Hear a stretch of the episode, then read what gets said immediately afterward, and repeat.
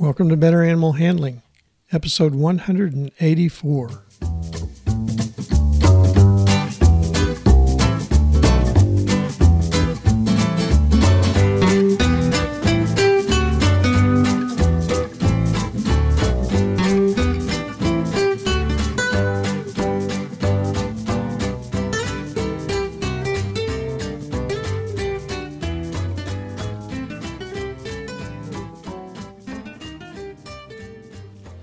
From the center of Missouri, USA, I'm CB Chastain, your guide to better animal handling, and Abby, my cattle dog and hard headed co host. Say hi, Abby. Our goals are to improve your knowledge of why domestic animals from Chihuahuas to Clydesdales act as they do and how to better handle them safely and humanely. Today's episode is on equestrian riders' helmets. Our topics for this week are need for head protection when around horses, ratings for equestrian helmets, and how to fit an equestrian helmet.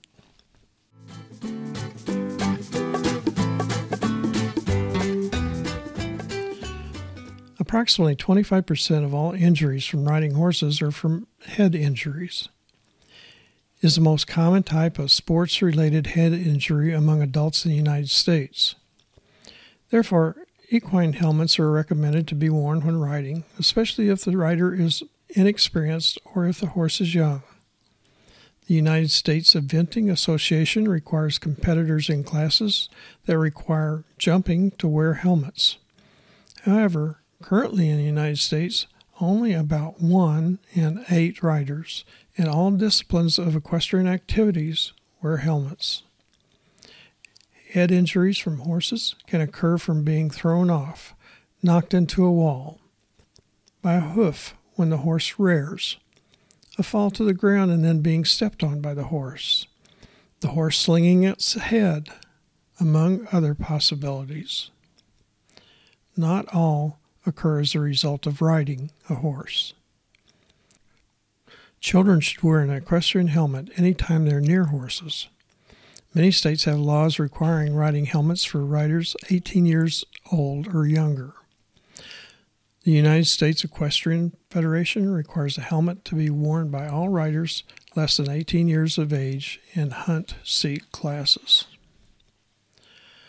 Equestrian helmets are designed to protect the back and sides of the head and are different from bicycle or motorcycle helmets. Many bike helmets have gaps in the shell for ventilation and are pointed in the back to improve airflow, but this design provides insufficient protection for a fall from a horse. Riders should wear an equestrian helmet.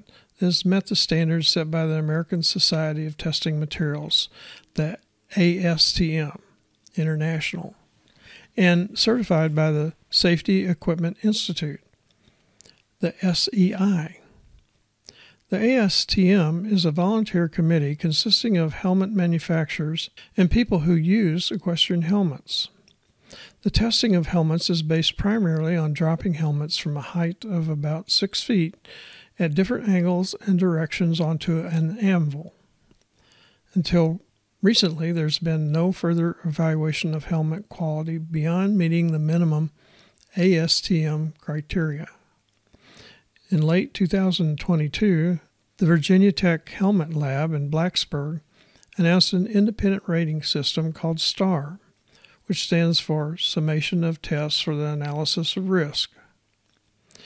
Their evaluation involves 12 impact tests to the front, side, and back of helmets. Only ASTM approved helmets are rated by STAR. STAR ratings range from 0 to 5. The rating number is intended to represent the number of concussions that would result if the helmet was worn by a human being during the STAR impact test.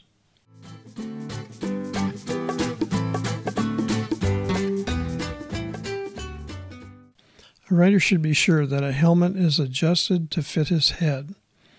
The chin strap has a Y shape that fits over the ears and should be adjusted so that the bottom of the V portion of the Y is just below the ear. The chin strap should be snug enough to permit just one finger underneath. The visor part of the helmet should be one inch above the eyebrows. If an impact occurs to the helmet, it should be replaced even if it visually appears to have no damage.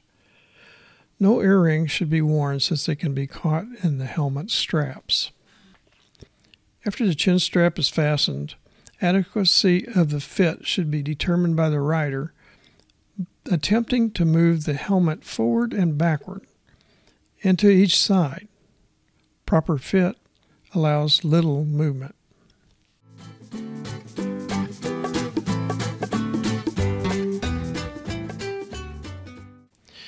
If you have comments or are interested in a particular animal handling subjects, contact us at cbc at betteranimalhandling.com. Now, let's recap the key points to remember from today's episode. Most people and all children should wear equestrian helmets when around or riding horses. The traditional ASTM certification system rates helmets as pass or fail.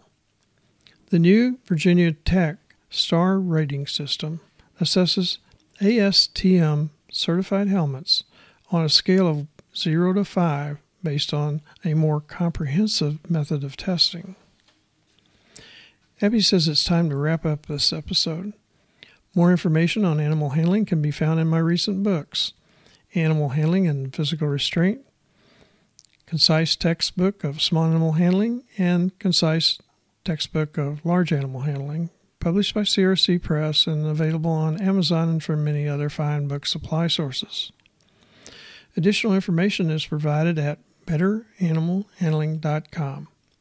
This website has more than 150 past podcasts with notes on handling of dogs, cats, other small mammals, birds, reptiles, horses, cattle, small ruminants, swine, and poultry.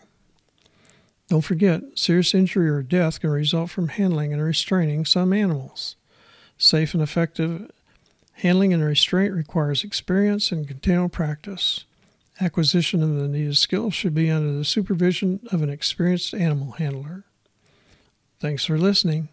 Abby and I hope you'll come back next week when I'll talk about training methods for animals. Hey, Abby, where have you been and how do you always know it's me when I call you on the phone?